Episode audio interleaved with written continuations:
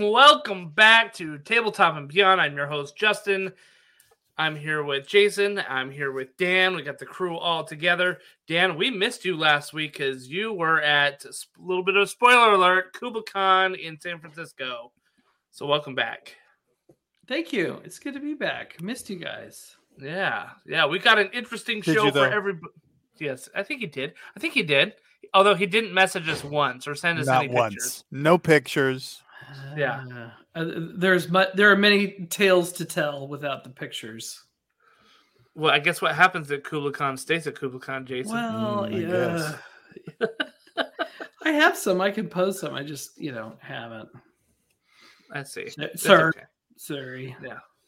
Well, like I was saying, we have a great show for you guys today. We are going to be talking about RPG mechanics that we hate um, normally, we like all of the different mechanics. We like playing lots of different systems and trying things out. We like goofy initiative things, and we of course love grappling.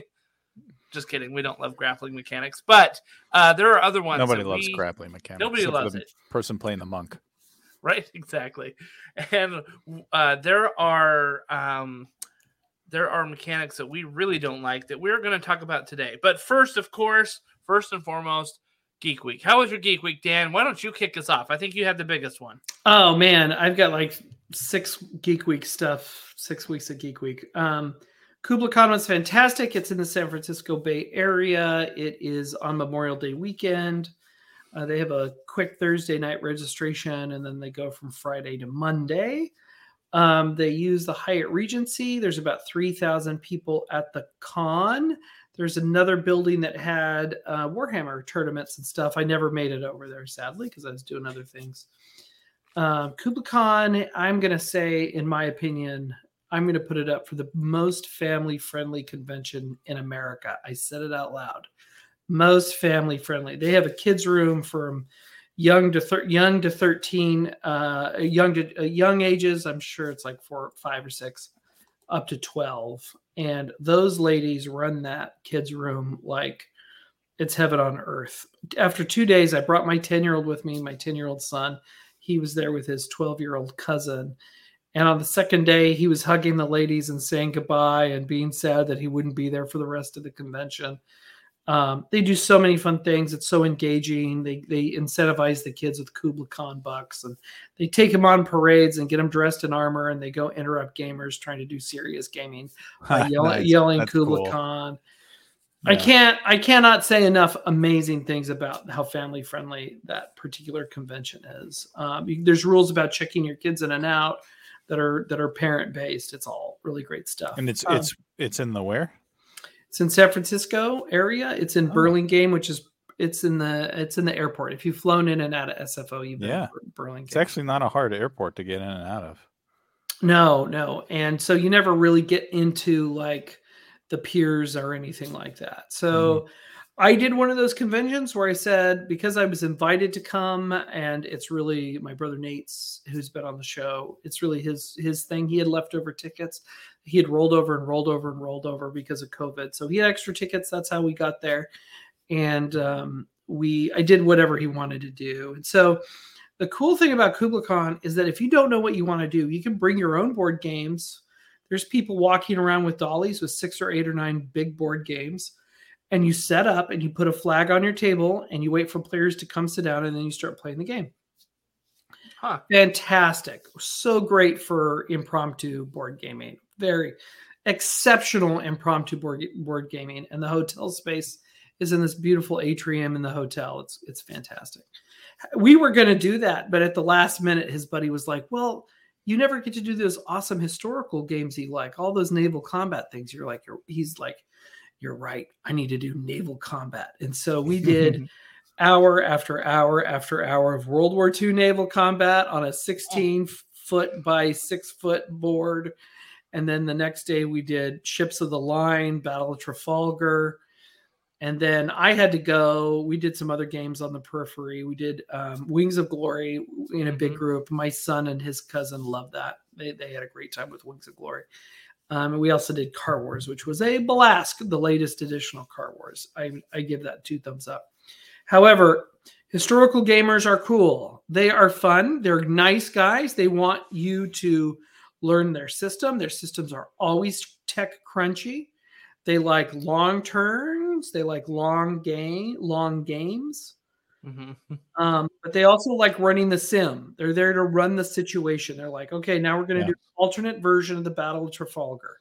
What if it went like this? Where they're going to do an alternate version of another battle where the British got caught by Japanese planes.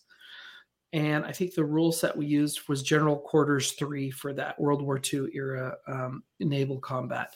And they said, okay, instead of the Japanese fighters coming through and sinking all these British ships, what if we they got into a a conventional naval, you know, uh, you know, cannon uh, scenario. That means, guys, if you're doing historical games, they're not symmetric. Oh, they're 100 percent They're asymmetric. yeah. symmetric. So you quickly have to figure out which side won in real life and join, join that. If you care about winning, if you're going to be pissed join the side that won in real life. The other thing is that um, they're not as interested in you having fun as much as they are running the sim in the hall. Totally. And Yep. so I was in two games back to back where my ships were not on the boat board for hours. They're like, "Oh, your ships don't come in till later in the scenario." So, like, you're almost in. You're almost in in about eight turns, and they opened up the dealer hall. I'm like, "I'm going to the dealer hall," and I went to the dealer hall in the middle of the game. Like, I'm serious. And so, in the Battle of Trafalgar one, which was ships of the line, that one we weren't allowed to touch the guy's minis because he had Oh, he had these like uh two and a half inch long by about an inch and a half tall ships specific named and he had individually glued in the rigging for the ropes. Oh my gosh. we were not allowed to touch his minis. Fine. Still played that game.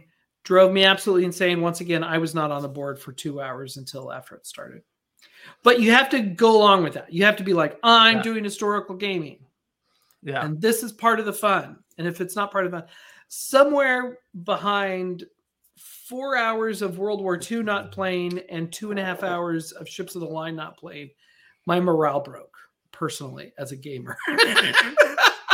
I was gung ho for six hours, Yeah. guys. Yeah. Somewhere around six and a half hours, I was like, You've lost my interest. Yeah. You've lost my interest, but nice guys, good guys. I I I, th- I like historical gamers. They're really they're good people. They're just there for a different kind of fun, and you have to be there for their fun. They're not there for your fun. Mhm. So, and that's okay. And we can all be accepting of diversity in gaming. But Yeah. Let, let me let me paint you a picture here, literally with Microsoft Paint. we Okay, so years ago, I went over to a buddy's house who's big in historical game, and I never played. Said, "Come over and play historical war game, and it's amazing." so this is the map, right? We'll just say that's the map of the geographical area, right? So I was playing. I don't even know what time it was. I was like Prussia, yeah. right? Okay. And so e- this whole map was made into like little, you know, octagons or whatever, you know, hex squares. So I I came in, the whole map's laid out. He's got all the people set up. It's like, guys, who am I playing? He says, You're playing these guys. That was it. The entire rest of the map was all him. And for three hours, all I did was sit in these three squares and roll dice to fend off his guys that were invading into that land for three hours. Never moved Never moved. at all. Just sat there for three hours. So I was like, you invited me to come over and basically just roll the dice against you and just sit here. And dude, it was. It might have been the last historical minis game that I've ever played. Yeah, it's it, it, and and if you don't know what you're in for, mm, you, just you that was my areas, and the rest of it was all him. So, Yeah. but- know thyself. Know what you like in a Yeah. game. If you if you know you're not going to uh, drive with that, don't do it. So Nate thought the next day he was going to do Armada with his son. He's like, well, it's Star Wars. We're going to have some ships and some fighters. We're going to mess it up, mix it up. It's going to be great. They did it on a too big of a map. They had seven players, everybody against everybody. And they Oh. individually plot, and everybody had too many ships, and they individually plotted every Uh. single movement. And he had the exact same problem in Star Wars because the scenario was not designed very well. He's like, I've been playing this game for about three and a half hours. I've moved 18 inches on the map and have not engaged with anybody. yeah. The same thing can happen in non historical games. Sure. Um, and so that's that was my Geek Week. KublaCon was great. I still give it thumbs up. It was still awesome. Uh, I, I did other games too besides those, but those were the big time sucks. So Um, you mentioned Dan. You mentioned Warhammer was in a different building. That was actually the Bay Area Open, which is Yeah. one of the major Warhammer events of the year. You Yeah. can win kind of the golden ticket to the World Championships um, at that event. So it was probably pretty well attended, I imagine. Yeah, I I know that there weren't three thousand people in the building I was in. There was like a missing, missing. There was hundreds of people missing, and then I felt like Yeah. they were they would be over there. And look, I was on there looking at like Star Wars Legion and other games that were competitive, and I was getting a little wistful. And I'm like, oh, I can't play any of these. I'm getting on an airplane. So anyway, that was my geek week. KublaCon. Go to different conventions, guys. Every here's one other last thing about KublaCon. The only t- other time I went in oh, it was in 2006. Between 06 and 2023, it felt like the same vibe. Hmm. It was a very similar vibe. So you guys always, we should always be trying to go to different connection conventions to find different vibes because I, I think they've done a great job of preserving their KublaCon thing, which is unique from everybody else. So uh, I, I recommend it for folks in the California area during Memorial Day. And it's always Cool. Memorial Day. They don't reschedule it. It's always Memorial Day. So Nice. All Very good. That was my very long geek week, but I went to a damn convention, so that's why. So wait, does it go over Memorial Day or just Memorial the weekend? Yeah, it's Memorial Day. it goes into the it's uh, Friday to Monday, and Friday you can Monday, you can okay. show up on Thursday night for a couple hours. I'm not going to get into my gripes about convention planning um, or organization. I think we've been to a lot more Type A type organiz very organized things. They they struggled with it, but I'm, I'm not gonna I'm not gonna air I'm not gonna air my gripes because I don't like negativity on the internet. I I I'm trying to avoid that. So I do recommend it even with the bumps of the road. Cool. Very good. All right, Jason, how was your geek week? I put together my. I decided on my next war band for Warcry. It's the Yeah. Askurgan Trueblades, the Hmm. monk uh, monk vampires. I I normally heard don't the like. Tooth Fairy came. Yeah, it's funny. uh, so uh, Blood Hunt is the box that they come in right with the um, with the uh, claws of Karanak or something like that. Yep. The the Khorne guys. And Justin, you had it on the shelf, so I was like, "Hey, do you have this?" Like, yeah. I was like, "Well, let me just take it off your hands because it's obviously you're not obviously not going to paint it Not uh, not anytime soon." Right. so, I have other things in the hopper. Yes, thank you very Yes, much for pointing that out. uh, so I go to work. Uh, I think I asked you over the weekend. I was like, "Can I swing by and get it?" But it never worked out. And then I came Yeah. home from work and I was so tired. I came home, went upstairs. I literally like fell on backwards onto my bed with holding my phone. I saw you right at that moment. You said, "Hey, did you take a nap?" And I was like, I literally just fell on my bed. You're like, "Oh, huh? Did the tooth fairy come?" I'm like, "What are you talking about?" I was like, I, just, I at that point I just put my phone down and like didn't even respond to you. And then like I'm falling asleep. Finally, my daughter comes in and says, "Hey, Dad, there's something under your pillow." and like the whole box was under my pillow. Like Dude, I just laid my head down on top of it. It was a box like like this. I know. Like it's not so a tired. small box. Like it's the size of a pillow. Yeah, The whole thing, and it's hard and pointy, yeah. right? But You guys Yeah, have my- a very weird relationship. they put my pillow over top of it. My pillow. I have a soft pillow. I guess I laid down. I didn't even notice it. I just like fell asleep immediately, and then my kid had to come jog me. And then I pulled up your phone. I was like, "That's what you mean," you know. so I I delivered the box, and his daughter was coming home from school right at that same time, and I said, "I need you to put this under your dad's pillow," and she's like, "What?" I'm like, "I need you to put this under, not on top of, under his pillow." And she just gave me a look of like, okay, weirdo, but I'll do it since you're my dad's friend, you know. so she took it in and then um jason's wife literally called me like 10 minutes later and was like so what is the deal with this i was like oh jason's taking this off my hands and she's like and you want it under his pillow i go that's right I'm self editing. I'm self editing so many jokes right now. yeah, If we were not recording, Good. I would be skewering you guys. good, good. so yeah it was good though Yeah, th- so that was that was first. I assembled the Askurgans. Um, I'm excited to play them. Um, and figure out how that goes. I'm not 100% convinced that I'm really going to stick to their playstyle, but I want to figure out what that playstyle is. So I want to do something different than my ogres where I'm just running around smashing things. Uh, I like tactical stuff. So I'm curious to see how this goes. I tried the Slaves to Darkness a little while ago.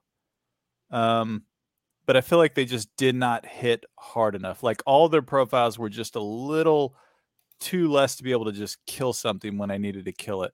These mm-hmm. guys, um, these guys are kind of the same in terms of like they're like toughness four. They've got like 18 to 20 some wounds, but they hit. They only have like two to three attacks, but they hit a lot harder. They have like four six profile right on yeah. their damage. So I'm curious to see how that plays out. Um, you know, using abilities and buffs to get in there and and be a little more tactful. Um, I did force myself on the. Uh, they don't really have chaff because their their smaller guys are like 90 points, which is kind of mm-hmm. high for a mm-hmm. for a chaff. I mean, it's below 100, but it's a little expensive. But I forced myself to do. You can do two different uh, options on the build. You can do one option that is um, uh, just a big sword that's like range one inch that does I think like two five damage, mm-hmm. two attacks. Um, or you can build it with a range three inch whip uh, two attacks, one four. Oh no, it's three attacks, one four. Mm. So I forced all my little guys are range three, or the range three oh, guys. So I'm gonna I'm gonna make that how I learned to play with these guys is using them to be out of engaged range, but be able to get in there and and try to do those little uh you know uh, uh death by a thousand cuts mm-hmm. kind of a thing. So I'm trying to play. I'm trying to do a little bit of a different play style. So I'm excited for these guys. So that was my first part of the Geek Week. The next part, uh, and I'll I'll share my screen here, is I actually put the um, I put the uh, uh, oil wash on my uh, ATST for Star Wars Legion. So let me share my window here. We I shared this last time. These are this is the before picture, right? Mm-hmm. we saw yep. last week, and then this is the after picture. Wow. So I really am happy with this how That's this turned out, right? Accurate. So once again, before and after. Nice. I think it looks really good. Um, it's amazing what that when that oil wash settles in those crevices, like yeah. really how it makes it pop, right? Yeah. It really helps, I think, add um, you know, a sense of uh, real wear. I still need to put the snow on the base, uh, since it's all of my stuff's a snow theme. Um, I don't know if I'm gonna put any snow on the actual model though or not. I'm just gonna do the base and see how I feel because yeah. I really kind of like the model the way it looks. I wouldn't like it. You stop, stop. Yeah. Yeah. yeah. I wouldn't put snow on it. And yeah. really, where like snow's gonna rest on that thing, like they would be brushing that off because it's like the hatch on the top. Yeah. Do you know what I mean? Like they'd yeah. be brushing that off to get in it into it. So yeah. Um, I wouldn't I wouldn't put snow on it. Yep. You know, I picked up an oil based um rust from AK when I was at KublaCon. Yep. Yep, AK Interactive. Um, AK Interactive, and uh, I'm looking forward to using that on my my uh, soon to be painted speeder tank. Oh, cool. Yeah, and uh, right now it's primed. It's painted on the inside. You know why you can't see it? Because don't waste time painting the inside of the cockpits because you can barely see the, your paint job. So I did a really sloppy job on the inside. Thank you, Army Painter Speed Paint, because I slapped it on. But if you if you put a flashlight in there and look in, you can still see. But yeah, uh, vehicles are a lot of fun. I'm getting. Ex- thank you for showing your vehicle, Jay. That was awesome. Yeah, it's a lot of fun to paint. I'll tell you this. I did. It took me a while to get happy with the paint. Here's the funny thing, right? I tried so many different paints and colors of gray and shades and everything using all my expensive paints. You know what I ended up using on that stuff was the freaking apple barrel stuff out from Walmart is what I ended up and I got exactly what I wanted with it. So yeah. I was like, you know what? All right, you know, 97 cent jug of paint and then like, you know, a $4 like tube of oil from Hobby Lobby. So the um the interesting thing is people will crap on, you know, the apple bottom apple bottom apple bottom jeans. The, the apple bottom crate, of the barrel. Right, exactly. Apple barrel. They'll, uh, yeah. they'll kind of crap on the apple apple crate paints, um, which like if you're using a small brush and you're trying to paint fine detail, I agree with that because when you get it super thin down, like it'll start to break apart. The yeah. pigments will start to separate. um, with how you need to paint like your miniature with a brush. But if you're blowing that thing through an airbrush, that's a completely different story. Yeah, totally. You know, and so if you can get it through your airbrush, well, you got to thin it down with uh, you know, the airbrush thinner and stuff like that. But Yep. if you can get it thinned down, then it's a different story than um, painting it like by hand. So Yeah, because the airbrush, um, the airbrush thinner is a medium that keeps Right. the pigment from separating, so that helped a lot. Yep. Mhm. Cool. Yeah. That was me. Cool. Uh, mine was mine was not super eventful. I have been playing. I think I talked about this a little bit last week, but I've I've been playing Sea of Thieves still a little bit more. This has kind of been my um uh go to. Let's just ha- have fun on the Xbox and decompress a little bit while I'm waiting for Diablo Four, which I will have pre access to tomorrow night at 7 p.m. Because I ended up ordering the mid tier, the like the ultra digital mid tier. yeah, exactly.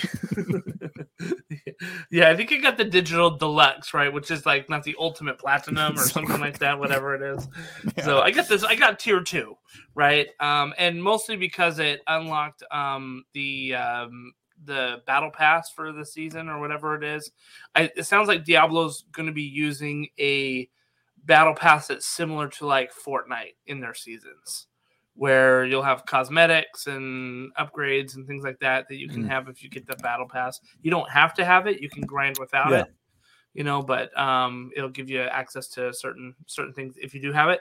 I wanted to see what it was like, so I got that one instead of the other one, um, the the base version, and it gave me four days to play it before it com- comes out. So at 7 p.m. tomorrow night, I'll be able to play Diablo. And I was super excited about that until my wife informed me that we have tickets to a play in Richmond that starts at 7 p.m. tomorrow night. So, That's an hour and a half away. You'll love So- to. Yeah. Yeah. When uh when when Destiny 1 released, there well there was the beta and th- Mhm. well some people would argue that the entire time it was up it was a beta, but you know, the there was the real beta and Yeah. I think everybody's character reset on day 1. yes, it did. On day 1, I had a business trip pop and I was gone for a week.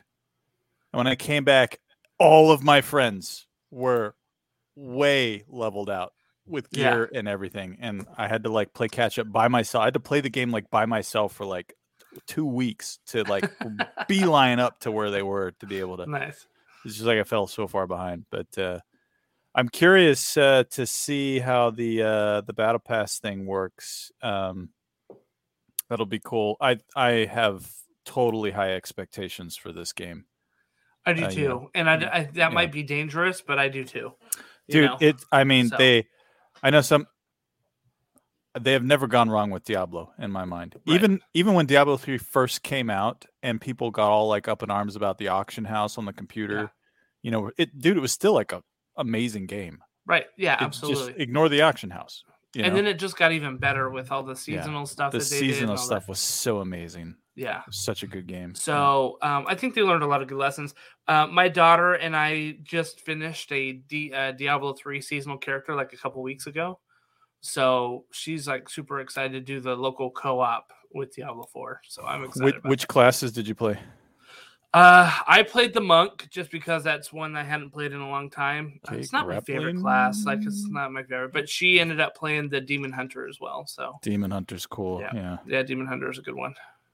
yeah witch doctor was my first class i ever played loved it Yeah, Uh, and then my next one I played was um, what's the? It's it's not called mage or wizard. What do they call it in that game? uh, wizard. I'm, sp- I'm Wizard. spacing wizard. Yeah, Yeah, which was fun. And then I played. or is it then- sorcerer? Sorcerer, sorcerer. sorcerer. Man, it's too many games, too many fantasy games, and it's too many too many ways to refer to the same thing. Except every fantasy series has barbarian. You know. That's true. but anyways, great game.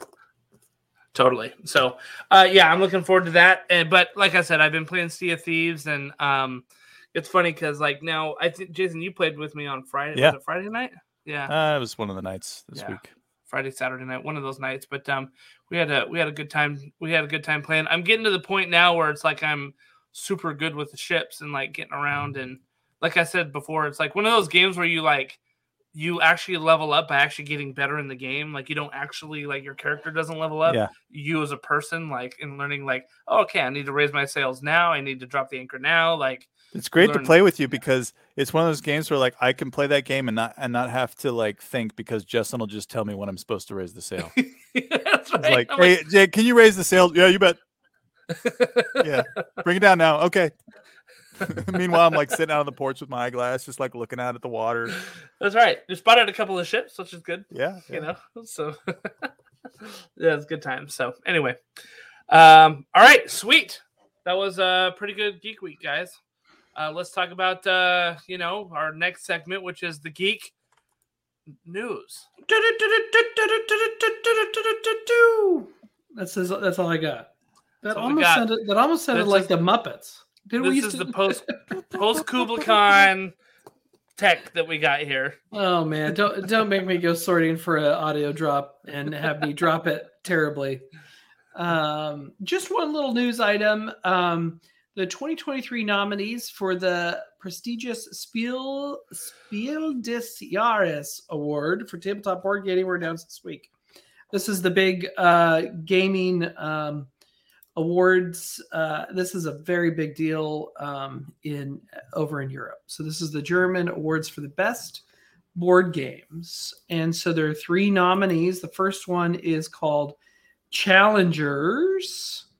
Um, it uh, it is a fast pass, fast paced deck management game.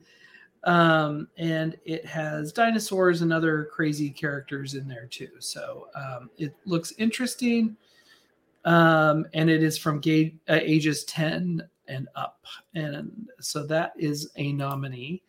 The other one is Iki, which is a samurai based game. Um, it is one year in Edo, Japan. Play 12 rounds with a new deck of cards used in each season, changing the occupations and effects you experience throughout the year. Hire and retire I've seen this one. Yeah. tour the market. Uh, it's got beautiful illustrations. It's good stuff. That one is also nominated for Game in the Year, Game of the Year, and the third one is called Planet Unknown. This is a uh, develop and colonize your planet with oddly shaped tiles uh, served on a rotating tray.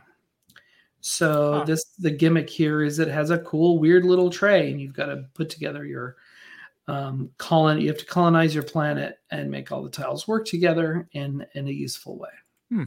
it looks like a terraforming mars with that twist that you talked about With kind of the spinner that you have in the game of life, except there's tiles. No, I, I don't know. yeah I've never played these. These, of course, these are nominated things, and um, uh, yeah. So be looking out for those. Uh, being uh, if you get one of these awards, they will reprint the box with Yeah. the award on there. It's a really it's a big deal. Even even in the U.S., I have a couple of games on my shelf right now that I've seen this logo on for Game of the Year. So um, the first one was from uh challengers was from uh one more time games iki was from sorry we are french and planet unknown was from adam's apple games So I was going through the pictures on Board Game Geek, or right that are linked in the article that you were uh, reading from.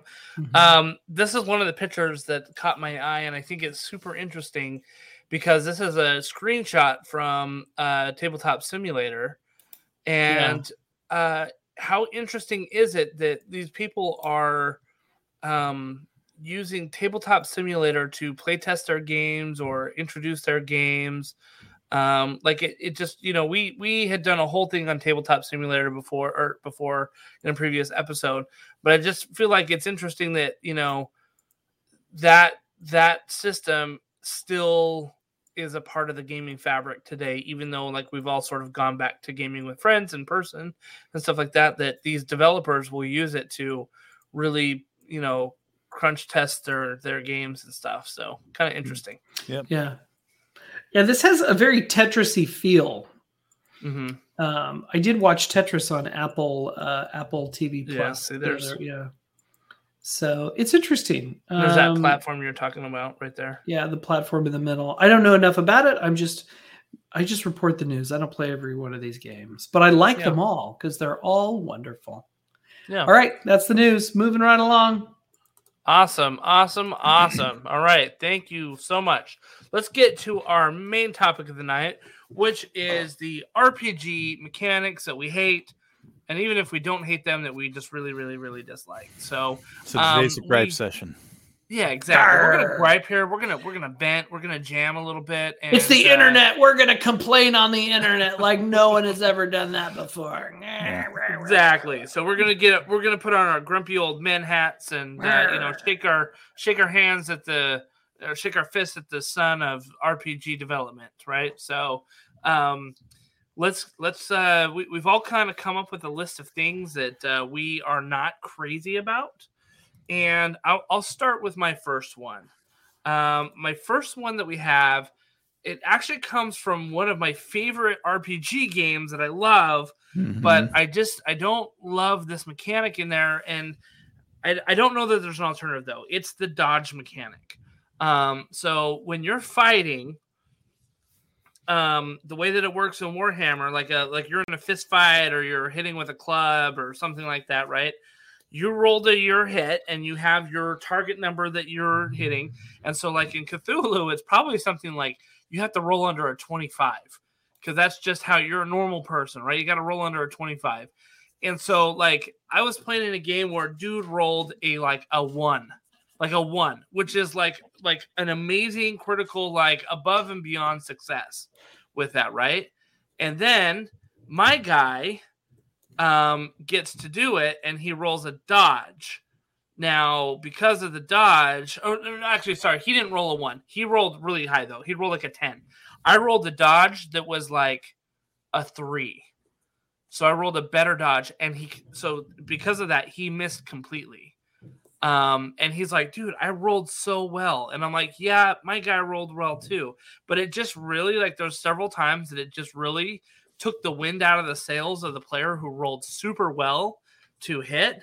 And it's like, no, you missed completely. It wasn't like, oh, you got a partial hit, or oh, you know, like something like that. It's just like, yeah, you whiffed. Sorry, you know, just because Yeah. the dude just like dodged out of the way as you were like swinging the bat or whatever And- it was. And you wasted all that precious time doing two Yeah. rolls, adjudicating it, and complaining about it. Yeah, that's that. Honestly, Dan, like that was the worst part about it, and I think this mechanic works okay, and I'm and I'm giving it the most strongest benefit of the doubt here. It works okay when players know how and when to do it. But most players that have played Cthulhu don't know how and when to roll a dodge. And so they're like, oh, wait, so I get to roll a dodge here? Okay. And then they roll it, then they got to check their numbers. They Yeah. got to say, so wait, I got a better success than you got a better success. And then they have to like compare. And you're just like, dude, this just like, it's, it, it just takes a long time. And for like, and what it does is the dodge ends up extending combat like really long. It can make for a really long session. And It's Mhm. we saw They're this o- in our Warhammer game, like in our Yeah. Rogue Trader Yeah. game. The combat would just last so long because, like, oh, I dodge, now I dodge, now I dodge. You know, especially if you got a, a player that's like heavy high dodge. Like our friend Nick invested heavily into dodge, so he was dodging everything. You know, So- so The only time that's a really good thing is when the game is so lethal you're kind of like one hit Sure. dead. Yep. Um, Star Trek has a lot of that stuff. Like you get hit with a phaser hard, you're out. Your your character's dead. Yeah. Right. And they have this game mechanic where you get one opportunity to just kind of hand wave one hit that came your way in every Mhm. combat round, but that goes away. And the next time they come at you hard, you'll probably die yeah, you know so yeah but yeah i can definitely see it, it- dodge is good if you've dialed up the stakes the stakes if Yeah. you're wearing super thick armor and you're dodging and it's like lame Well, and to be yeah. fair, I mean, like you know, you um, you've got dodge um that is, and and, and parry kind of falls in that too, right? parry Dodge same parry. same diff same It's diff, the same same kind of mechanic. Um, to be fair, like your hit points in Call of Cthulhu are like twelve, and like a gun can do like one d ten damage. yeah. So like it could, I mean, it may not kill you outright in the beginning, but it it's really going to hurt you, you know. Yeah. So, uh, which a gunshot should do, right? In theory, like if you're playing crunchy rules, But man, like you can dodge a you can dodge a bullet. if you can dodge a wrench, you can dodge a bullet. You know, so um, I mean, like it's all it's you know anyway. Yeah, exactly. So, that's a good one. All right, know, we we yeah. let's dodge that question. Yeah. All right. Uh, So let's see. Uh, Dan, you're up next. What do you got for us? Um, you know what? I, I see the logic to it uh, using hit points or vitality points for spells or powers. Um, old versions of D and D, the three, three point five. If you were going to be casting a lot of spells, you'd be spending vitality, which is almost the equivalent of spending your hit points to do a thing. And I know it's really cinematic. It's really cute to see, you know, Grogu use a force power and then fall over asleep. But in actual gameplay, it's crazy annoying. It's Mhm. super annoying. Um, so I'm not a fan of it. And they a, a lot of systems have ditched the, that component. That that many systems have left that rule in the in the rearview mirror. So because I know Pathfinder was a derivative of 3.5. So yeah. getting getting rid of the vitality as a as a battery to power stuff, I think, is lame. You find something else to power it. In my opinion, that's that's Yeah. my gripe. I think it works in systems that are uh, what's it called when like magic is scarce, high fantasy, or Yeah, Uh-huh.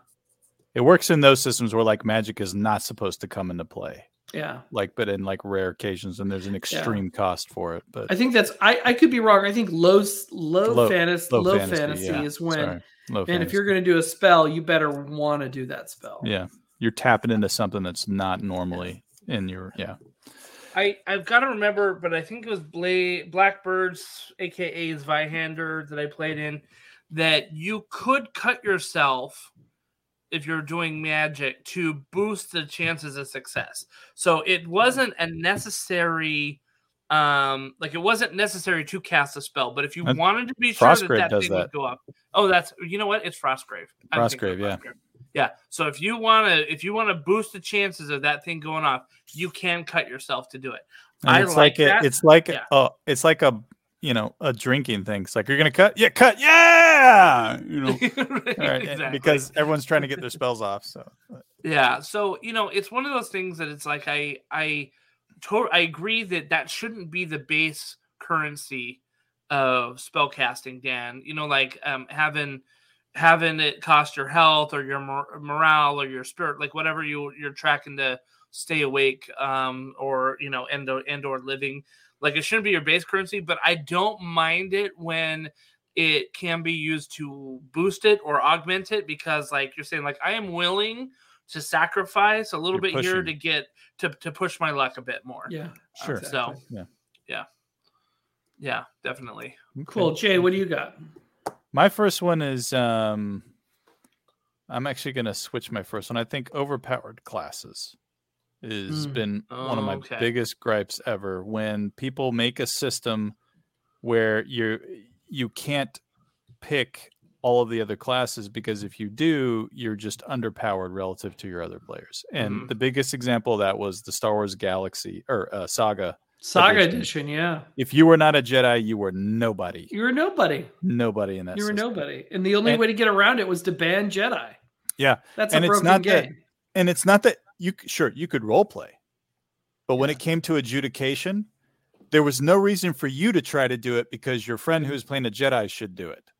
Yeah. if you if Mhm. your party wanted to win. That's the problem. The mechanics destroyed the role play because if you wanted to win you just let the jedi guy roll the dice because that he was going to be better at everything. And that was because they decided to build that Star Wars system based off of 3.5 and what became 4.0 D&D. So there if you're a Jedi, you're also the best melee fighter and you're also the only magic user and they had to Yeah. combine bo- both of those in an mm-hmm. overpowered class. It was Yeah. just Yeah. overpowered and so it was it was awful. It became just a game to run Jedi.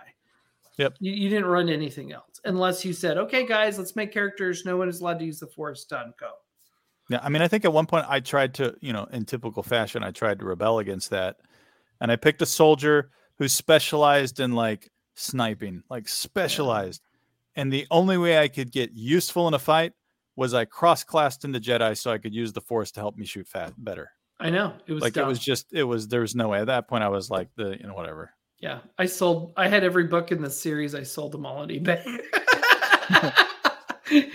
yeah, that's a great one. All right, Justin, back to well, you. so I just want to I just want to add real quick. Uh, I I think that some of this still exists today in 5e though, Jason. Um, they have a lot of the unearthed arcana and stuff that comes out that is sort of being play tested.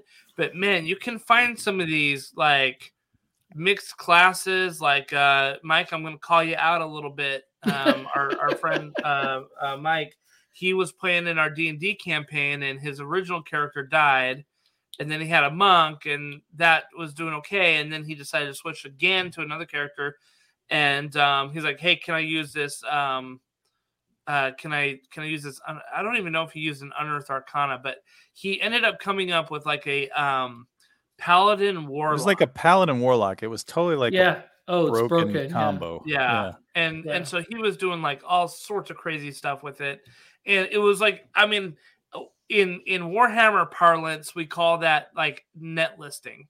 Like you know like you go out on the internet and you find like these you know on the forums and you kind of find Somebody these like the game, crazy yeah. combos that like are, are breaking the game. And Yeah. um i just i think you can still do that. And so as a gm um i generally i try to say look if it's in the source book you can use it. Right? Like if it's in the source book you can use it. Now that didn't help the star wars game that you guys played right because the source book kind of created the problems but No, and Jay, and Jay yeah. got me back because when we started our first 5e, Yeah. I found some bunch, bunch of unearthed arcana that I wanted to I use said, on my "Nope." warlock. And he's like, Nope, you can't. I was like, Why not, Jay? This is awesome. He's like, No. And Yeah. it, w- worked out great. But yeah, same.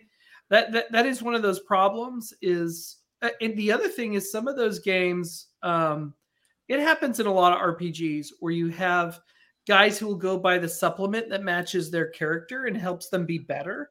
And Right. the Mhm. GM or GM never bought that supplement Mhm. or they never bought Xanathar's. They don't know what combos you're trying to run or whatever.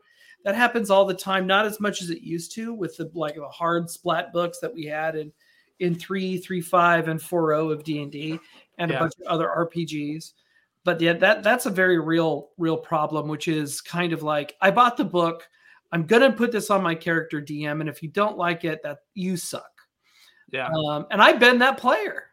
You know, you Mhm. could just outspend your GM, and your GM's like, I don't want to buy, I don't want to buy a supplement for every time somebody wants to up, upgrade a class or multi. Mhm.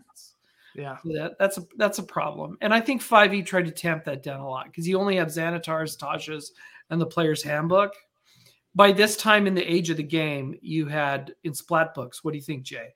There would have been about twenty or thirty different splat books to pull. Yeah. pull, pull I mean, there's still more books than I mean, not necessarily splat books, but you get every every adventure book has like new classes, new spells, new things Yeah. like that that you can add. So, I mean, there's still a lot of source books now in 5e that Yeah. that you can um, play from. But um, they're consciously they're consciously trying not to do that. They did not put Yep, they never did the splat book on 5e. They never did. Here's your fighter Yep. book. Here's Yep, your wizard book, like they did with every other line. Yeah. And and I think Yeah. that the unearthed arcana, they're doing it right. They're saying like, hey, here are these cool classes that you can do as a as a um as like a, a ranger. Like here's a cool class that you can do as a construct type thing, you know. And so um th- that's good, but then it may also the way that they're doing it also makes it easy for the GM to say like, we are not doing unearthed arcana. Yeah. So if you if you do something from there, like it's we're not doing that in our book. Bec- You and know, the other thing is is they've given it away for free. And that Right. helps a lot because then you don't put the GM in the position of, oh, do I have to go just buy everything when everything comes out all the time? Mhm. Right. Yeah. Yeah. So Uh, yeah. All right, so my next one. Let's see. What do I have on my list here? Um okay. Oh, yes. This is this is the one that prompted um this topic in my mind. Um I really, especially in D&D, I hate spell components. Okay? Like, Yeah. you know, you're like, "Oh, you want to cast that spell? Do you have a little bit of fire moss that's in your pouch?" Mhm. because if you don't then you can't cast that spell you know and you're like oh seriously right now like you know and and the thing is is that what like the worst part about this comp- this thing of d&d is that nobody looks at the spell components because nobody actually uses them or plays them and so it's a mechanic that's in the game that is just kind of In the way. at this point. Yeah, and it's kind of in the way. And it's like every and and here's when it pops up. You never ask to use spell components when you're casting fireball. You never ask for spell components when you're, you know, um, asking to um, do like raise the dead or or not raise the dead to do like um, uh, you know, death no death toll or whatever it is. Like you know, you've got all of these chromatic orb. You, you never get asked that. You always get asked if you have components when you want to do resurrection Yeah. because your friend's dead. You know the Yeah. spell, and they're like, "Do you have 300 gold pieces worth of diamonds in your pocket?" yeah Because if you don't, you can't resurrect them. You know, like that's like, and so it ends up becoming this like, seriously, we haven't been playing like spell components this entire game, and now you're asking me about this, you know? And Right. Or I you have you have a guy who multi classes to get an arcane focus. yep, And then they're like, oh, I have an arcane focus, so I don't have to worry about that anymore. yeah, Which is like Mhm. most of the magic users have arcane foci. foci. yeah, yeah, There's one area of this that I, you know, it's it's not spell components, but it's in that same category when you qual when you look at a spell's stat block, and that is the uh, somatic. yep. Oh Uh, yeah. Yeah, that Yeah. I like because you can Yeah, like if your hands are tied, you can say you can't cast that spell because that spell is a right. hand wavy. You've Why got a you've got a warhammer in one hand and a shield in the other. How are you Yeah. supposed to Yeah, do it? You know, that I like, I- but I'm I'm with you on components, and I think another that translates also to like bullets and ammos in, Sure. in more science fiction ones. Yeah, Um, I actually do like tracking ammo at a macro level, like how many Mhm. clips do you have, Yeah. but not Sure. at the bullet level. Right. And in some games it's like a bad thing, like a rolling a threat Yeah, in rolling a Star. Wars rolling a threat in Star Wars. Oh, you just ran out of ammo. Oh, okay. Yeah. And they have they have talents and stuff that allow you to avoid avo- Yeah. you know, you can counteract that with a ga- another game Yeah. mechanic. That's where the macro tracking comes in. I think that it can be fun from a story kind of mechanics standpoint at the macro with, like you said. But if you try to just, all right, how many bullets do you have? All right, let's, you know, let's buy bullets before we go into battle. It's just uh, you're playing a simulation. And did It's you like notice Oregon Trail. I need 500 bullets. Yeah. You know? Yeah. did Three you bags noti- of salt. Did you guys notice in the movie that nobody track nobody was doing components? There was no magic user components uh, Yep. for anything. For any, the Red Wizards were not using components. Nobody was using components Hmm. in the Hollywood movies. I'm like, well, that looks like it has a D and D logo on it. That's the equivalent of a rule book. We're going with that. Hmm, yeah. All right. The next one is loosely connected to dodge rolls. It's very similar, but it's a little different. It's when the accuracy of your shot and your damage roll are not connected in any way. So you roll a super high, awesome, accurate hit. And then you're like, oh, well, now roll a 1d4 damage. Well, you only did 1d4 damage. Now, D&D compensates for this a little bit with a critical hit. But Mhm. if you're blowing through somebody's armor class by 10 points, it doesn't have any material effect on how much damage you do. So I like an RPG system where accuracy always translates into more damage every time, or something special, or or or it has to have meaning. There's nothing more. It's like the dodge roll thing. It's demoralizing to be like, yeah, I really nailed that, and then you're like, womp womp. He shrugs off your damage. Alien Um, Mechanic uh, handles this in a good way, right? Because in the Free League um, system, you're just rolling d6s and looking fishing for sixes, right? So if if you're better at something, because whether you have an optimized gun or you have a skill in it, you're rolling more d6s. All you need is one six to hit and do the base damage. Every additional six is a stunt that you can use to do things such as add additional damage or or just other story based things. So it's like if you get more sixes because you had a better shot or because you rolled better and you effectively shot better, it does more damage to the It gives you it, it Yeah. gives you something. gives you something back Yeah. for being better. Yeah. No one, no one ever complains when you barely make a shot and then you roll huge damage. No one ever complains about that, right? Like, oh, you Yeah. just you, you eked it out. You you know you got the exact lowest number possible, and oh well, you rolled amazing on damage. Now he lo- flo- flies over dead. That's, That's like like David, David, David and Goliath. Goliath. David and Goliath. Everybody's like, woo, awesome. No one likes to see a player get hit like that, even though that's possible. It does happen Yeah. occasionally. But yeah, I, I do more want to often in this. Earthdawn. Uh, So I think it, that it's an interesting, yeah, it's an interesting topic of discussion, and we don't need to hang out too much on. But you know, the uh, the whole concept of armor class in a D and D and other Yeah. systems, right? It's it's just supposed to represent your ability to get through their armor Yeah. um, combined together, right? Which is why D and D they have feats like dodges, feats, and things like that. But it's it's Yeah. supposed to represent like it's supposed to be a macro view, like it's a combination of their ability to move. to move out of the way, chink off of their armor, like all that stuff. So, is there really like, is there really a better besides a crit? Is there really a better hit, or is every hit a normal hit? Yeah, unless you you're doing count it. location, like what we were doing in what was the playtest we did? Was that Free League Press? That Uh, was Rune aw- Quest. RuneQuest was like, oh well, you hit this piece of armor, you get hit there again. There's nothing there. It's going to come. that was through, a yeah. martial combat. Style martial game, combat yeah. style. That's a lot more. Yeah, it's it's tough. As much as you aggregate it, you also make it harder to to, Yeah. to make it useful from a story point of view. I, I just want a good hit yeah. to be a I want a good hit to be a good hit and a bad hit to be a to, a miss is a miss and a hit is a hit and an awesome hit should really knock the bad guy down, not annoy the bad guy. All right, next. Who's next? Jay. I'm next. I think uh, my next one is class specific mechanics and rules Mm. annoy me. Um, they put a lot Oh. of they put a lot of burden on the GM, but they also they also um, uh, create a cultural barrier between you and your other players at the table who aren't playing your class. Yeah. So you know when you play together and you all use a common mechanic system, regardless of what your classes are, like to roll to attack is always the same. To dodge is you know whatever is always the same. To do this is always the same. You just do it. You know you do it uh, in a lore perspective differently based off of what your class is and what you're trying to do.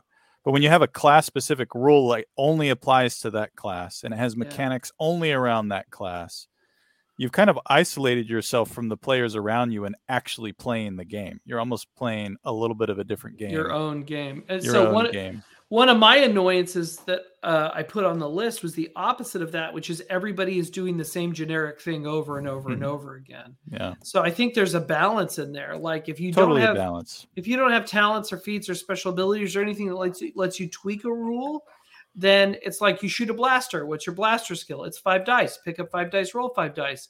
You're shooting that stormtrooper. That stormtrooper has a three dice dodge. That's your difficulty. I rolled three over and over and over and over and over again. That becomes like mind numbing in a way. Mhm. It, it does, and I think that's where uh, you know that's where you mix things up by having not have everybody be a soldier.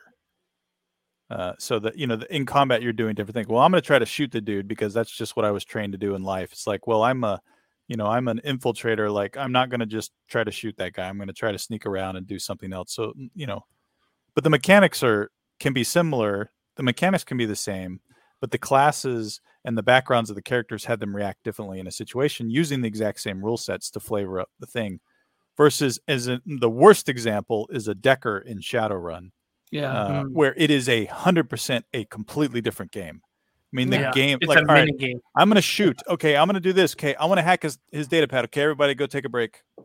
We're gonna work on the Decker. You guys go get a pizza. We'll be Yeah. back, you know, come back in ten minutes and we'll figure this hacking thing out. Yeah, I was doing that in Shadows of the Beanstalk Genesys. Genesys tries to pour a lot of water on that, but it's still kind of the same thing. You're still off doing your own magical world, and everybody else is twiddling their thumbs. Yeah, I'm with Yeah. you.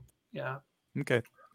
Yeah, That's a that's, good one. hard. That's a that's a hard balance right there, right? Because there Yeah. are like mechanics you got to do, but still though, um, that's. I'm glad you gave an example, Jason, because I was trying to think of one, and as soon as you mentioned Shadowrun, I was like, oh yes, that's exactly what he's talking about. yeah, Yeah. right, Well, another. uh, I think it's okay to have some. Another Yeah. one which may be tricky is um, the weird magic with uh, in D and D with the uh, what are the not not the is it the warlock sorcerer, the Sor- sorcerer sorcerer yeah has Right. wild magic. Or wild something. magic yeah wild magic right and uh, that one's not as intrusive but it is Right. an example of something that has to be tracked a little separately that uh, you could forget about and and then and then there's always the question if i if i don't incorporate this am i breaking the balance of that class of the game. Yeah. Yeah, yeah but anyways all right what about That's you justin one. Let's see. Um, my last one. Actually, I wrote one down. I might have four, I might have four tonight, depending on how things go. But um, I'm going back to D and D. Um, I realized did I do th- all three D and D ones? Uh, Mhm. nope. No, the did. first one was a dodge roll. Okay, Dodge all rolls, right, okay. all right. So uh, my next one is a D and D one. I really dislike inspiration. Really? Um, yeah, I don't like it. I don't like it. really? yeah i don't like Okay, it because tell. um i don't i don't like inspiration because like while i love good role play i feel like the gm's discretion on handing it out can seem very arbitrary. Yeah. somebody may feel like they're doing awesome role play and the gm's like okay that's nice. And then somebody else is doing good role play and you're like that is 100% on the money. I'm giving you inspiration. And really what it's saying is that your role play is aligning with my vision of this game right now. And so therefore i'm giving you a point of, of good role play and um, then you can use that for something else i think it ends up being like um, i don't know it, when i hand out inspiration i i have to i feel like i have to be very cognizant that i'm not playing favorites I was going to um, say that favoritism.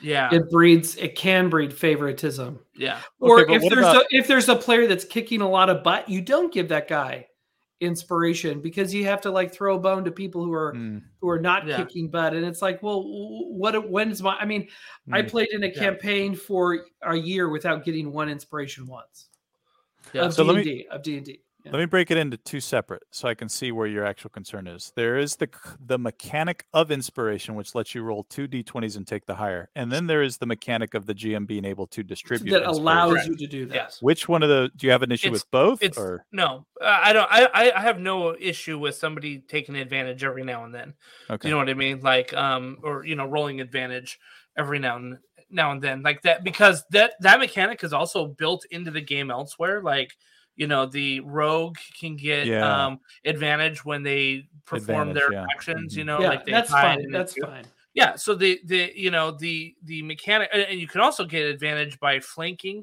you know i know that's kind Right, of an there's lots of ways role to get advantage, which you can yeah use exactly so do, i don't i think it and it's common enough that it like having somebody roll advantage every once in a while isn't going to break the game at all you know what i mean um And they did the the- ma- they did the math. Rolling in advantage is equivalent of a plus five bonus. Yeah.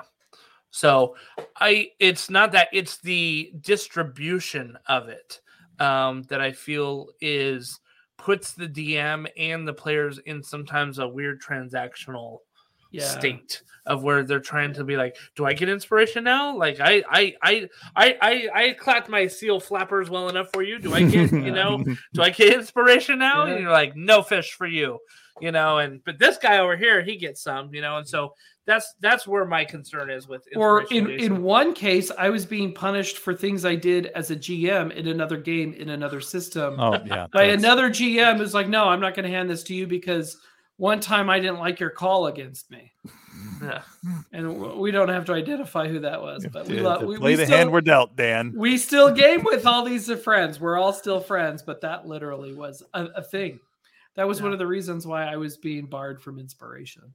Hmm. yeah. I'm not So- joking.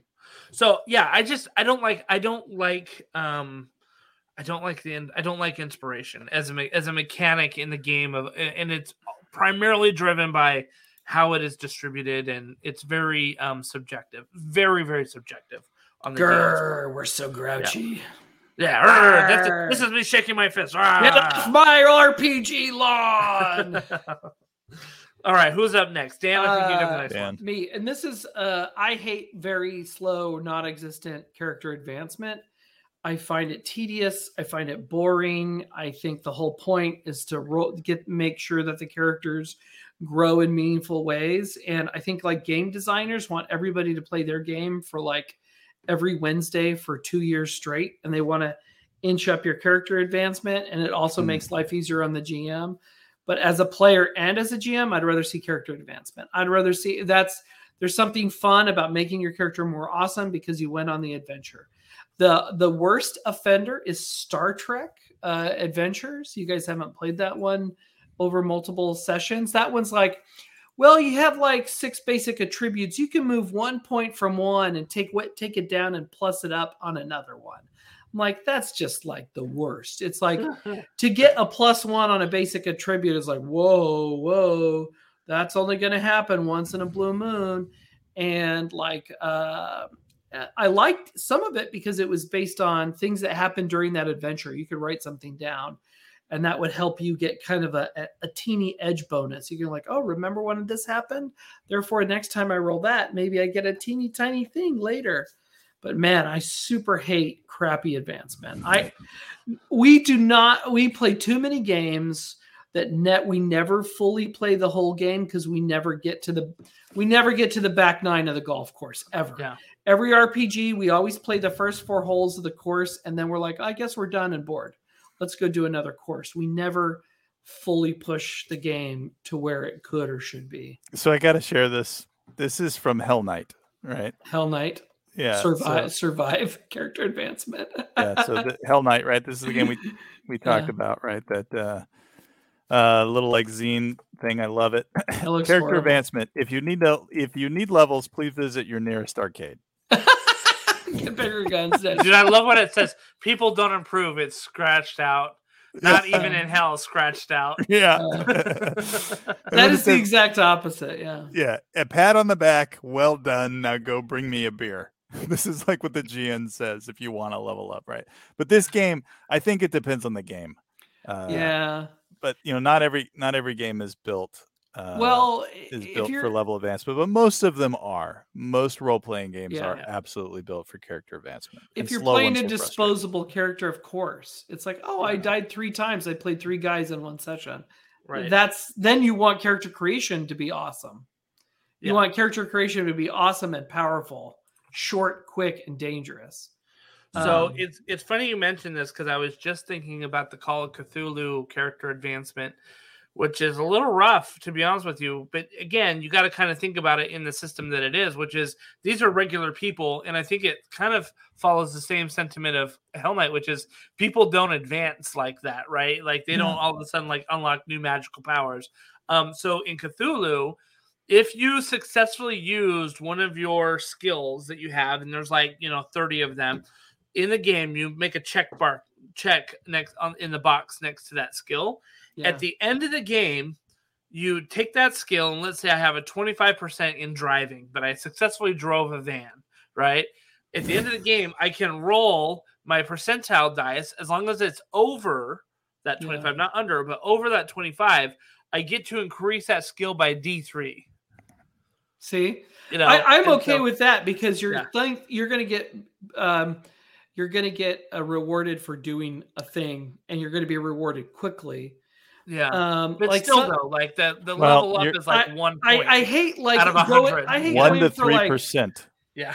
I Right. hate going for like five adventures to get to level two or level Sure. three. It's like wow, and I don't like how swingy. I don't know. That's the wrong word. It's like I was crappy yesterday, and now I'm today because I got that extra five XP, and suddenly now I'm now I'm more lethal.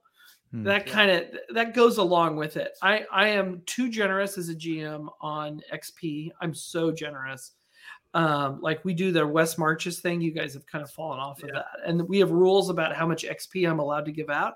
I chafe underneath them because in my games, I'm going to give everybody more XP because more XP is more fun. And we're like, oh, well, what if everybody's too dangerous? So what? We'll be making new characters in another system, you know, in three months. Who gives a crap? Make the game fun. So I'm, I, I am, I am a massive offender when it comes to doling out XP like candy. And you know what? Everyone's always happier after a session after you've given out more XP. Everyone leaves happier. Womp womp. Do Here's it. some candy. Do it. Exactly. It's worth it every time. All right. Yeah. Who's next? Mine, I think uh, this one is one of those not that I hate, but that I don't really like, and that is the swinginess of D20. Hmm. I think D20 can be extremely swingy. Um, you can have Yeah. a guy who's super, super awesome. He's a trained fighter. He's been fighting for 30 years, Yeah. right? With this same sword for 30 years. And Right, roll he three on a the bet- like, d20. He can bounce it on his pinky, and you get Yeah. five bad rolls in a row and you're and it's like it's this it doesn't make sense sometimes it Yeah. doesn't make sense and you can you can you can always and you should you should always play with it in story and be like you know maybe maybe you slept on a rock last night you know or something like that, or or, or Still-. But it sometimes it can be so swingy it just doesn't it doesn't make sense, Yeah. and it can be really frustrating. Or uh, you pop all your your natural twenties on things that don't matter. oh, I rolled a twenty. Oh, Yeah. that was on a skill. It doesn't. You don't get anything Yeah. out, out of that. I'm like, oh well, suck. This sucks. Yeah. Or you have you have uh, you know you have an enemies that are little peons that just happen to roll crits.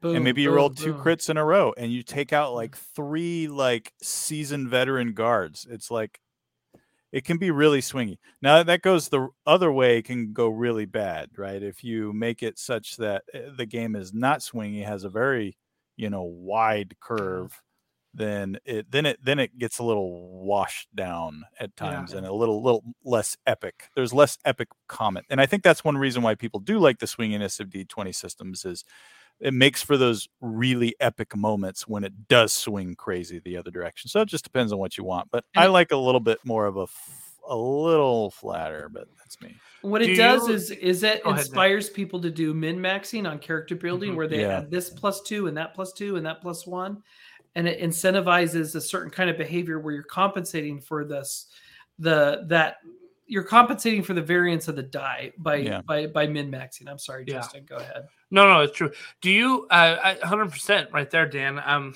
I think that that the system incentivizes the min max. One hundred percent Mhm. true. Um, d- uh, do you feel like a D one hundred system is less swingy than a D twenty?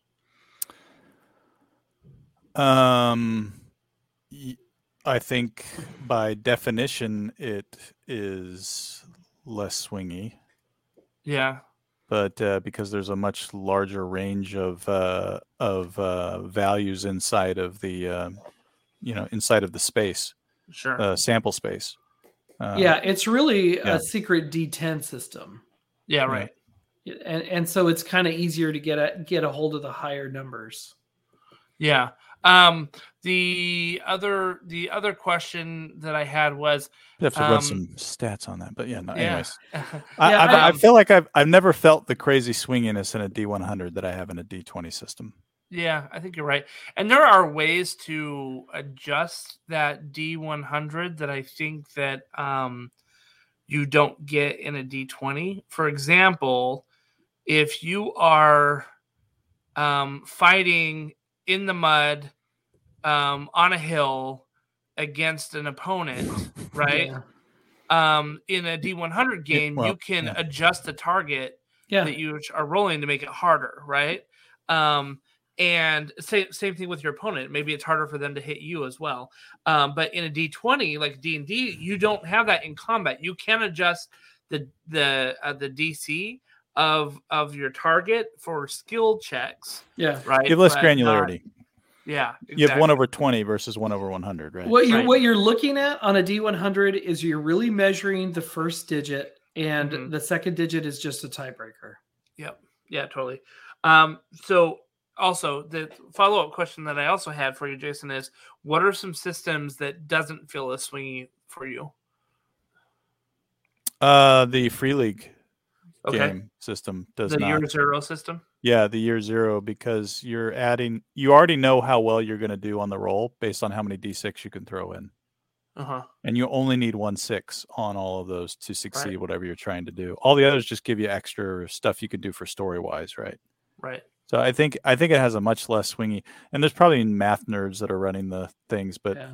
based on just the feel of the game, I think the year zero system is uh, much less swingy. And that year zero is not the only game system that has done that based off of Right. just adding d6s to your pool and fishing for sometimes a five and a six, right? Yeah, my answer to that question is: is anytime you're you're mixing and matching different die values together and adding that adding those values together for a result, Uh-huh. that is the opposite of swingy. yeah. Even if you're pairing a D4 with a D20, that is more fun than a D20 by itself. Yeah, Yeah. the Cortex system did that. Yeah, and so there's Uh, die yeah. there's die steps, but when you're mixing different things together, maybe you're picking up three D4s and one D10. For me, anytime you anytime you have a wild probability curve, that Yeah. means something more interesting is going to happen than a and that I think um Shadow of the Demon Lord, right, had the Banes and Boon system. That Mhm. um, could affect your d20 roll, um, just as you're talking about, Dan. But I also think that it gets to like you look at the narrative dice of Star Wars, Yeah. and you start throwing in blacks and blues, and you know different and- things and like that, that. what that does is is that's exactly what I'm talking about, where you have lots of different, s- and on every face you're not just doing numbers. There's symbols, Right. You know, you can have a double symbol on a D6 and a blank on a D D8. You know, it's all over the place. It's Right. that's actually pushed to the max, and there's three different angles of succeeding. There's three vectors of success on every die roll you pick up. There's Right. did you did you basically succeed? Did you generate threat or advantage? and did you triumph or despair? And you have to answer three questions just by picking up those dice and rolling.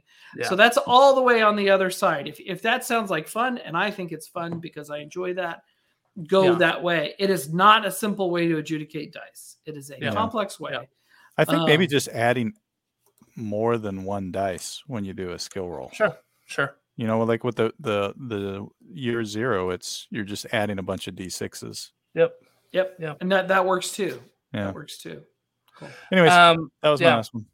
cool i i have one kind of honorable mention that i want to that i want to talk about and it's it's not so, so much a mechanic as it is i think game design but i really really hate boring weapon stats like i hate that like uh, like a sword and a club and a spear and a halberd and like a you know a a billy club all are like 1d6 Yep. That's like all it you know what I mean? And you're just like, okay, so it doesn't matter what I'm carrying, it's the same damage profile or same hit thing. Like Oh, it's me a little bludgeoning. Oh, it's Yeah, exactly. piercing. give me give me a little bit of flavor. Like this, you know, like you know, I, I don't know, just give me a little bit of flavor. Like I want something that like a spear should be able to have like maybe extra defense that adds to your AC or I don't know. Like I just it, it really annoys me when I, I go through these weapon tables and I'm like, okay, well, why does this spear cost five gold and this sword is seven gold, but they're literally the same stats on the thing?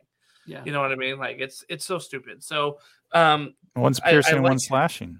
yeah, Yeah. exactly. Mhm. And you're like, okay. I mean, And- and, to be fair, like that is something that adds to it, but the problem is, is I don't think that a lot of people play A lot of people ignore that. And it, they ignore it, even though like monster stats do have like immunities and vulnerabilities and stuff like that. It so, really, I feel like that really only comes up with skeletons. Yeah. Yeah. or if you're a monster manual geek, this is the Yeah. other thing. It, re- it rewards bad behavior Mhm. because if you are a player and you buy the monster manual and you start memorizing who's vulnerable to what, Yeah, yeah. uh, which is a metagame tactic that Yeah. Yeah. freaking works, and you're like, no, no, no, this time I'm going to use my rapier. Why? It does less damage. No reason. yeah, right. Y- It's you guys, faster in my hand. yeah. You get? Uh, do you remember the gamers Dorkness Rising, Yeah. where yeah, yeah, where yeah. the guy's like he's quizzing his friend. They've got like the monster mountain. He like flips through and he says one of the guys like, "Uh, resilient to blah blah blah blah blah blah." Like they're like trying to memorize the monster manual.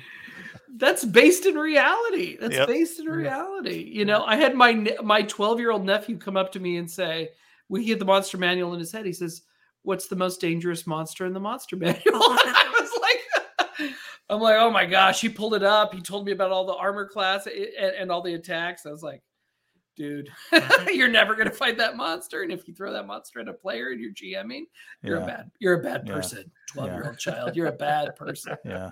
nice. So, anyway, that um, uh, do you guys have any other ones that you want to send out as an honorable mention? I just love Jeffrey. Jeffrey, if you're listening, I was just kidding. You're not a bad person. you're a great kid. I'm glad you're into D and D, and I'm glad you run D and D for kids younger than you. Sorry. yeah, Awesome. I think sometimes I struggle with um, healing mechanics. Uh, I Mm. feel like you know, in a lot of systems, when it does come time to heal, everyone's like, "Hey, uh, let's do some healing." And everyone's got to get their books out, and they're like, "How do we heal again? How do we heal? How does healing work?" Okay, wait. If I rest for six hours, I get one hit point, but if I rest for eight hours, Yeah. two more hours, I'll get twelve. You know, Right. or- Yeah, and then there's a lot of hand waving by GMs. It's like, okay, the next day is like, well, what about our hit points and our endurance and exhaustion? It's like, oh, you're all back to normal. Let's just, you know, Yeah. back to Yeah. normal. Um, the other the other funny thing too is it's like drinking a potion in combat. I think is hilarious. wait Like, a minute. the- Wait a the minute. Thought of it, right? Like, hold on, stop attacking me. Glug, glug, glug, glug, So glug, glug, Shadow glug. the Demon Lord did that well because the potion didn't take effect until the bottom of the round. Right. Yeah. I thought that, So that- I thought that was a good counter to that. It's still kind of ridiculous. It's still kind of funny that you're going to stop the middle of combat and be like, "Hold on, I, I just I need to take a sip of this potion here." Okay, you I have a, I have a Star Wars moment. Okay, the the stim pack was introduced in the FFG Star Wars game. Uh huh. It didn't exist in any of the games. It didn't exist in the lore. They put it in the game, and it's like an incidental. It's almost nothing to give yourself like five extra Yeah. hit points in an emergency. But if you do another one, it's worth four, and then another one is three, two, one. So they showed a stim pack in Andor. In a critical ah. moment, this guy was out cold on his back, about to die. They're like, we need to give him a stim pack. And it was this huge dramatic moment. And they shoved it in his chest. And he stood up and he did what he had to do. And then he laid back down and died, which was kind of like what we had in the game. It made me happy that something from the RPG made it made its way into the screen. That was all that's all Yeah. that always brings me infinite joy. But it just shows the ridiculousness of that game mechanic, which is everybody's running around shooting blasters around a corner, grabbing a stim pack and jamming it in their thigh as an incidental. When Yeah. in the show, it was like everybody gathered around to do the stim pack. so, anyway, yeah. I thought that that that, Hmm. that brought me some level of amusement um, in Hmm. Andor. But man, when RPG stuff makes its way on screen, oh, I'm sitting Yeah. six inches off my couch. That is Yeah. nothing but pure joy for me. So. For sure. Well, our listeners, uh, thank you for uh, sticking with us for an hour and 15 minutes. Normally, uh, this is a shorter episode than normal, but what mechanics don't you like? Uh, do you agree with some of what we had said here tonight, or are you, um, are you, do you like inspiration? Do you like uh, the dodge roll, that type of thing? Or are there other things that irk you a little bit more and wish that never existed? So let us know. Everybody's got their opinion, and um, they're all pretty much worth the same. So you know, it's great. Uh, yeah. So thank you guys so much for listening tonight. Though we we definitely appreciate that. And um, as always, we will see you on the tables. Have a great night, everybody. Thanks. Bye bye.